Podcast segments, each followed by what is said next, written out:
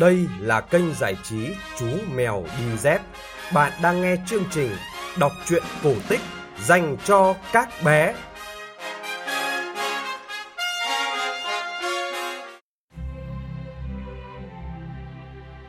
Các bạn nhỏ thân mến, các bạn đang nghe chương trình kể chuyện cổ tích phát vào 9 giờ tối hàng ngày trên kênh giải trí Chú Mèo Đi Dép. Tối nay, chúng ta sẽ cùng nghe câu chuyện Chàng quay và nàng bóng.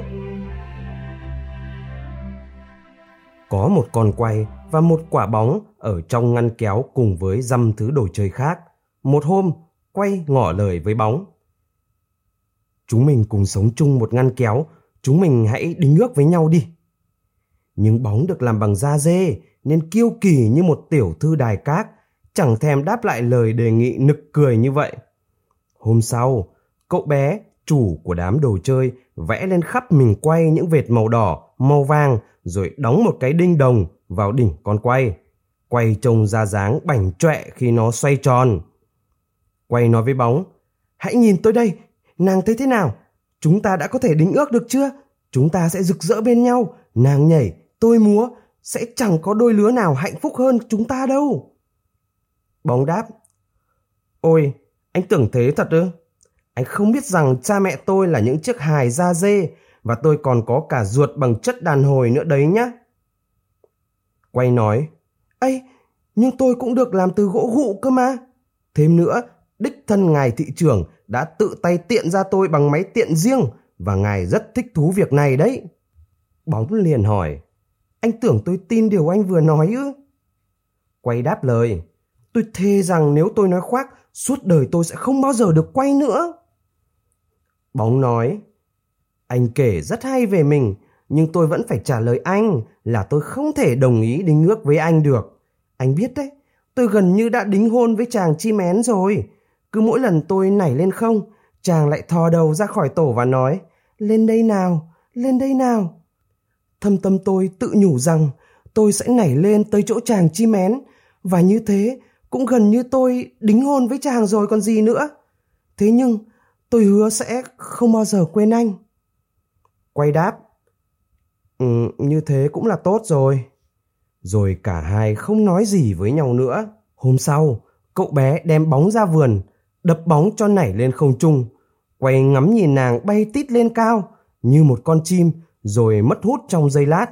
Sau mỗi lần như vậy, nàng đều đặn quay trở lại để rồi tiếp tục nảy lên. Không hiểu là do mong gặp chàng chim én trong tổ hay vì do có ruột bằng chất đàn hồi bên trong bóng luôn luôn nảy cao khi chạm đất. Tới lần này thứ 9, bóng tâng cao và không bao giờ trở về nữa. Cậu bé cứ ngóng theo và kiếm tìm, nhưng bóng đã biến mất. Quay nói và thở dài.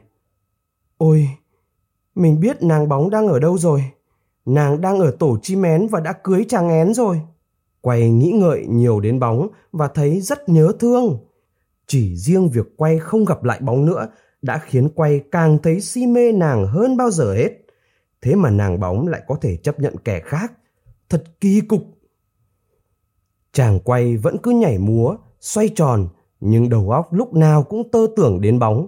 Cô nàng càng ngày càng diễm lệ hơn trong trí tưởng tượng của chàng.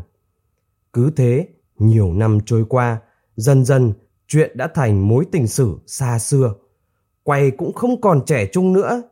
Bỗng nhiên một hôm, chàng thấy mình lại được sơn toàn là kim nhũ. Chưa bao giờ chàng bảnh bao đến thế. Giờ thì chàng đã thành một con quay vàng. Chàng xoay tít, xoay nhanh, xoay vù vù. Trời ơi, sao thế nhỉ? Rồi ngay tắp lự, chàng được tung lên rất cao và biến mất. Người ta cứ ngóng tìm, ngóng mãi, thậm chí xuống cả tầng hầm tìm kiếm mà cũng chẳng thấy quay đâu. Vậy thì chàng quay đã đi đâu? Chàng đã bị văng vào thùng rác, nằm giữa đủ loại cuống bắp cải, rau úa và rác rưởi rơi xuống từ ống máng trên mái nhà. Quay lẩm bẩm, ta tới một nơi đẹp đẽ quá nhỉ. Cái mẽ vàng óng ánh của ta sẽ sớm phai tàn thôi. Thử hỏi có ai từng thấy đủ đồ cặn bã như quay mỗ đây chưa? Quay nhìn sang bên cạnh, thấy một cuống rau bắp cải dài khẳng khiu và một vật gì đó tròn tròn là lạ trông như là quả táo héo. Nhưng quyết không phải là táo héo. Đó chính là một quả bóng cũ đã nhiều năm nằm bẹp ở ống máng trên mãi nhà và ngấm ướt sũng sĩnh. Lạy chúa, cuối cùng thì cũng có người cùng hội cùng thuyền để trò chuyện rồi. Bóng cất tiếng khi thấy chàng quay mạ vàng. Thực ra, tôi được làm bằng da dê ấy, do chính tay một tiểu thư đài các khâu ra tôi đấy. Tôi còn có một cái ruột đàn hồi ở bên trong nữa, nhưng chỉ nhìn thôi thì chẳng ai ngờ là tôi có ruột cả. Tôi đang sắp sửa cưới một chàng chim én thì bị rơi tọt vào ống máng và tôi đã dí dị ở đây suốt 5 năm trời và càng ngày càng ướt sũng. Quả thật là quá lâu, nhất là đối với một tiểu thư quý phái con nhà như tôi anh bạn ạ. Nhưng quay không nói một lời, tâm trí chàng đang nhớ về người yêu xưa và càng nghe bóng tâm sự, quay càng chắc chắn đây đúng là cố nhân của quay rồi. Ngay lúc ấy, có người hầu gái ra đổ rác. Ôi, mình tìm thấy rồi, đúng là con quay vàng ấy đây rồi. Cô hầu reo lên. Thế là chàng quay lại được đem về nhà, lại được ngắm nghía và nâng niu. Không ai đả động lời nào đến bóng cả, quay cũng không bao giờ nhắc lại mối tình xưa nữa.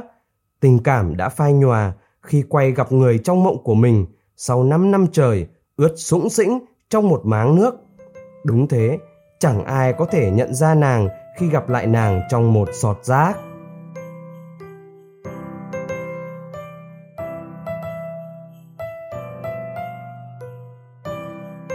Các bạn vừa nghe xong câu chuyện cổ tích Chàng quay và nàng bóng của nhà văn Andersen phát trên kênh giải trí Chú Mèo Đi Dép. Kênh giải trí Chú Mèo Đi Dép đã có mặt trên Spotify và Google Podcast. Bố mẹ nhớ like và chia sẻ cho mọi người cùng biết để kênh Chú Mèo màu lớn nhé. Chúng ta sẽ gặp lại nhau trong chương trình kể chuyện vào 9 giờ tối mai. Còn bây giờ, xin chào và chúc bé ngủ ngon.